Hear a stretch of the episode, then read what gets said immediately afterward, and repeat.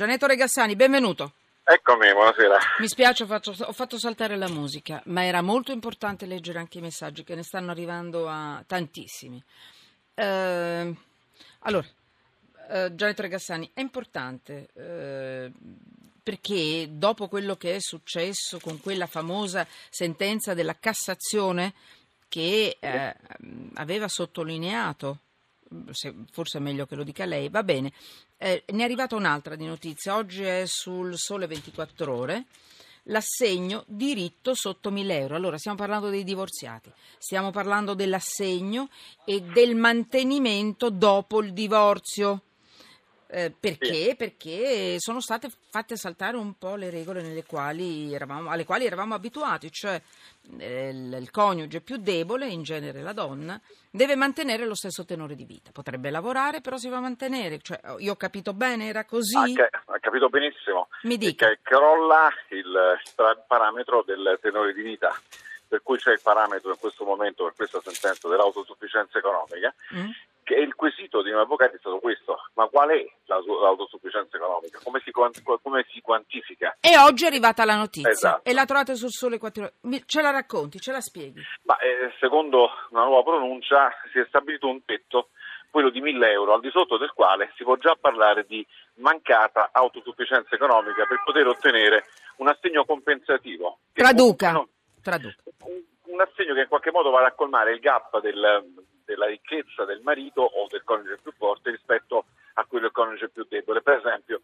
il marito guadagna 10.000 euro al mese, la, la moglie ha un reddito inferiore a 1.000 euro e quindi a quel punto il marito potrà, eh, anzi dovrà, eh, riconoscere un assegno di mantenimento perequativo, compensativo, che non riguarda il tenore di vita, per esempio potrebbero essere 500 euro, 1000 euro, per consentire alla, al coniuge più debole di andare avanti, ma non ci sarà più il criterio del tenore di vita in ogni caso.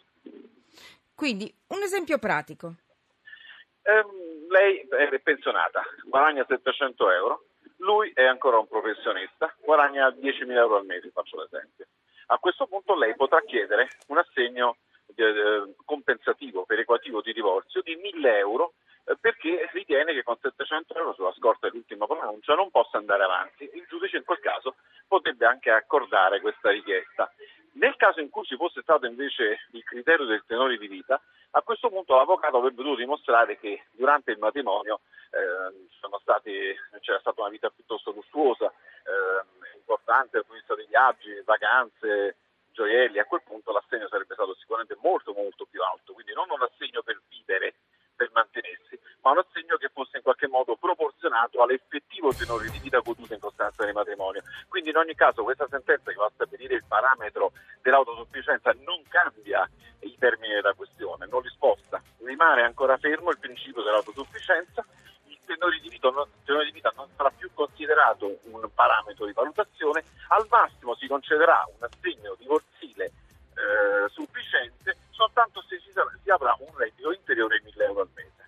Va bene, voi lo sapete che c'è stata la rincorsa a rivedere anche cause passate, via dicendo. Torneremo su questo argomento. Eh, ma credo che, che la Cassazione tornerà con una sezione unite perché ci sono tantissime cose da risolvere. Per esempio, io penso che Chiuda. un matrimonio mordi e fuggi non possa essere equiparato a un matrimonio di lungo corso di 50 anni. Sono d- alcuni criteri vanno stabiliti, vanno chiariti. Sono d'accordo, bisogna tutelare anche chi, è stato, insomma, chi ha sacrificato magari il proprio lavoro, la propria carriera. Insomma, vedremo. Torniamo. Associazione Avvocati Matrimonialisti Italiani, lei è il presidente, Gianetto Re Graziani, gra- Gassani, grazie.